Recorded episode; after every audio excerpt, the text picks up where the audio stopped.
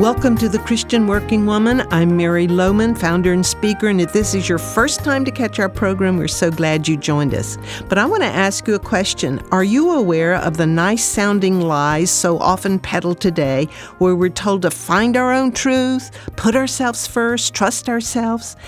In her book, Live Your Truth and Other Lies, Alisa Childers gives us a window into the lies of our culture. And Alisa is with me today. Welcome. Hi, thanks for having me again. It's so great to have you again. Last week you shared from your first book, Another Gospel, and how you were personally impacted by what's called progressive Christianity and the faith deconstruction movement. If you did not hear that conversation, it's available on our website at christianworkingwoman.org. Alisa, when I read this book, Live Your Truth and Other Lies, I truly couldn't put it down. It, it interrupted oh, wow. all my reading schedule, you know? Oh, that's great. but could you share with us what prompted you to write this book? Well, yeah, so we talked last week about Another Gospel, which is really talking about the theology of progressive Christianity. So I was engaging with more the theologians that are making claims about things like, you know, Jesus didn't die on the cross for our sins, you know, his resurrection wasn't literal. But then I started to look out and I noticed that you had the theologians that had a, a certain following, but there were these social media pop level influencers who had millions of followers who were saying a lot of the same things the progressive theologians were saying, but they were saying them in slogans and having hundreds of thousands of people like these posts and share these posts. And I was making that connection in my mind that this is sort of just like the pop level progressive Christianity that uh, is influencing possibly even more people. So, where the progressive theologian might say, you know, we deny that humans are inherently sinful, the pop level influencer was saying things like, you're perfect just as you are. You should follow your good heart. You know, God just wants you to be happy. And so those are some of the slogans we talk through in Live Your Truth and Other Lies. And it actually flowed out of a women's conference that I did in Alaska where they asked me to talk about cultural lies that are aimed at women. And so I wrote this talk called Pretty Little Lies. And it was my most requested talk at women's conferences uh, for a couple of years. And so it just made sense to me that this needs to turn into a book. And so we changed the title to Live Your Truth and Other Lies because we were also addressing some of the lies that men encounter as well. And so uh, it's sort of just expanding on another gospel, but on more of the social media level. It's really, really good. And in your book, you talked about how our language has become very confused. And quoting you, you write, This is why it has never been more difficult to live as a person dedicated to truth. If we're going to be truth seekers, which is what you emphasize so mm-hmm. much, we will have to be purposeful and intentional with thick skin as tough as nails. Would you speak to that? Well, yeah, because we are living in a postmodern culture. And we talked a little bit about this last week, but postmodernism is really hallmarked by a rejection of the idea that there is an absolute truth that can be known about reality, especially when it comes to things like religion and morality. So while most people in our culture are not walking around as if truth is fluid when it comes to banking or science or medicine, they do think it's fluid when it comes to religion and when it comes to morality. Especially on that morality component, you know, Christian biblical values it's it's like I think about when I was in high school. If I held to a biblical, say, sexual ethic, people might have thought I was old fashioned. Mm-hmm. They might have thought I was a goody two shoes. But kids today, if they hold to biblical ethics, I mean, they're being seen as extremists, yeah. harmful people. In fact, I would say we're not far off in our culture from if you have a traditional Christian biblical view of, of the world, you are viewed as an extremist. Yes. And so that's where the thick skin's going to need to come in because we need to get to the point where we're like, you know, sticks and stones can break my bones, but words can never hurt me. It's like you can't really be hurt by somebody disagreeing with you or something mm. along those lines. Although I think we're coming to the place in our culture where people are encountering yes. more than that. People are losing their jobs, they're losing yes. their livelihoods. But this is kind of an exciting time to be alive because this is really how the church has had to exist for 2,000 years. We in America here have had the benefit of being founded on a generally Judeo Christian worldview. Mm-hmm. Uh, certainly not claiming that all of the founders were born again Christians, most were, I would say. But we had these theistic documents that assumed a moral mm-hmm. lawgiver. Mm-hmm. And, and we, so we enjoyed the benefit of that for a long time. That's changing now. So we need to get a thick skin. We need to be intentional. We need to not just check our brains the door and take in every message uncritically. We have to think things through. We need to apply a healthy skepticism to every claim that we hear. And, and a healthy skepticism just means you're seeking truth and you don't buy into everything. Mm. And I think we need to be more like that in this culture today. Oh, boy, we sure do. I've often said that self is not our solution, self is our problem. Mm, that's well put. Yeah. yeah. And when life is all about me, it's the most miserable place mm. to be. It yeah. really is. You echo this in your book. You wrote If our understanding of ourselves isn't rooted in Scripture, it can become easy to confuse taking care of ourselves with the world's idea of self care. Mm. Expand on that. Yeah, thank you for that question. I don't get asked about that a lot, so it'll be fun to get to talk about that. I, I think there's a sense in which Christians can go into extremes, right? There is one view where everything physical is just, you know, it doesn't matter, it's all going to burn. And that's actually reflecting a, a, heresy in the first century of Gnosticism, where the Gnostics thought that physical matter was evil. This is why they denied right. the, the full humanity of Jesus, because they, they had this view that physical matter was evil. So we don't want to fall into that. We want to know that as human beings, we are immaterial and we are material. Those two things together is what makes us human. We will be embodied forever in heaven. And so we need to take care of our bodies. We should take care of ourselves. I'm a better mom when I get good sleep, when I'm working out, when I'm eating mm. healthy, when I'm providing for my family, good meals. I, I feel better. And I think that's important. We need to do that. But what culture tells us about self care is that we need to put our needs first. And I think that's where culture yeah. goes a little too far.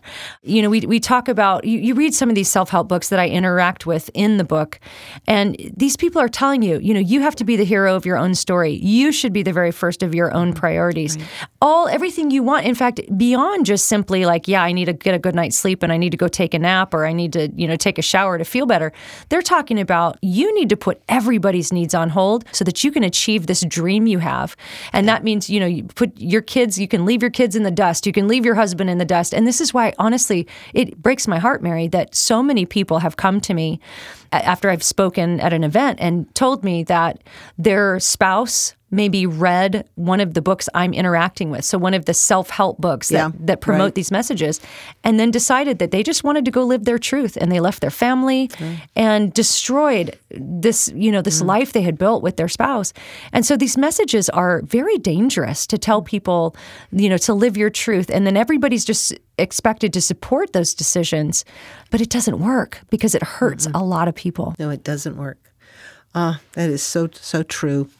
Well, our ministry, the Christian Working Woman, is dedicated to encouraging and equipping and empowering women, particularly women, but Christians in the secular workplace, to see that as their mission field, to mm. go there as ambassadors. That's been our mission for almost 40 years. But as you know, Christians are facing more and more assaults to our biblical principles in their jobs and in their careers. I just talked with a woman today who's dealing with this transgender thing. Yeah. And, and so, how do you encourage those who are facing these challenges? Their mm. job is at stake yes. in many cases. Well, I will encourage you with a couple of things. So, I think that, again, because we've enjoyed the benefits of a Judeo Christian worldview up until now, that's mm. all really kind of collapsing right now. Mm-hmm. We're not used to thinking in terms of I'm dedicated to Christ, and that might mean I lose my job. I think we need to get used to the idea that we may lose our jobs, but I hope to encourage you. If you have the mindset mm. of I'm going to put Christ first and I'm not going to compromise my values, come what may, that's a great position to be in. Mm. Because then you can be in the position to have conversations with your coworkers and your boss. Like, let's say I, I know people who have been really pressured by their boss to put pronouns in their LinkedIn page or something like that. Mm-hmm. And you have an opportunity, if you've got nothing to lose, because you know you're all for Christ no matter what, mm. then you can have a, a conversation with your boss and ask your boss, I want to know, do you consider yourself a tolerant person? You know, the boss is probably going to say yes because tolerance is king, right? Yeah, right. And then you can ask, well, do you think it's right to force someone to compromise their moral convictions? Ask questions like that. Mm. I see on the docket here that you are for diversity, equity, and inclusion. Are you willing to accept my diverse opinion? Are you going to give the same equity to me? Are you going to include my moral convictions? These are great questions that you they can are. ask that I'm sure they're not used to being asked. But I will say this if it comes down to it, a good friend of mine, Frank Turek, who runs the Cross Examined Ministry, it's an apologetics ministry, he used to work in corporate America training. Uh, I'm not entirely sure what he did, but he worked for two major companies. And he wrote a book on biblical marriage. And when these two companies found out, they fired him he lost his job. He had these conversations and he lost his job. But what the Lord did was use that in his life to propel him into full time apologetics ministry which is one of the ministries I found when my faith was in crisis. And so Frank's ministry really helped stabilize my faith and lead me back to Christ. But that may not have happened had he not been faithful mm. to Christ in that one mm. area and actually gone through the tragic loss of two different jobs. And so you never know what the Lord's going to do. And so my my charge would be just be faithful. And if you have that attitude of it's Christ and come what may, then then you're not going to be as intimidated to have those conversations. And God has got you. He will provide for you, mm. and we need to trust that. We really do. And we know from the history of the church that it's in the hard times when you're persecuted that you grow stronger in your faith and stronger in your voice to the world. And I think we're we're going to be looking at that yeah. if we're and we are already. Uh, but it's so important that you you make this decision. I'm going to stick with Jesus no matter what. I'm not going to I'm not going to compromise. No way. And I'm not going to be afraid. Yeah because it's fear Yes. That drives us from uh, to compromising mm-hmm. and to being afraid. What do we have to be afraid of? All they could do is kill us. That's right. what Jesus said, That's right. right? Yeah. And and Paul said to be with Christ is better than to yeah, be here. To live as Christ, to die as gain. Yeah. And nobody wants to do that, but still to have that grounded truth in your head. They can't they can't do anything to me. Yeah, that's because right. I belong to Jesus. That's right. It's so good. Yeah, it is good. I love the way you put that to ask the questions back. That's mm-hmm. good. Yeah. That's really important. Takes it takes courage. Mm-hmm. It takes a lot of courage. Well, what would be your final thought to us today as we close, Alisa? I just think, you know, we need to be people of the truth because the whole world is so confused, and that mm. confusion is leading to all sorts of chaos. We're seeing mm. skyrocketing levels of depression and anxiety, especially mm. among young people who are buying into some of these ideas. And so I think that we need to just stop caring who's going to like us or who's not going to like us. And we need to get used to the fact that, you know, the gospel brings division. Mm-hmm. Uh, Jesus said he came he to divide, yes. you know, husband from wife, yeah. mother from from son. And I think that we need to be comfortable with that. I love the way the apostle Paul put it. He said when basically when you preach the gospel, he said we spread the fragrance of the knowledge of Christ. Right. And he said to those who are perishing, it smells like death, but to those who are being saved, it smells it's like life. life. And the gospel does not have a neutral response from people. People are going to respond respond one of the two ways. Now, we don't want to be jerks about it, and we don't want to sully the gospel with a bad attitude or being mean to somebody and then have, you know, a stink because of that reason.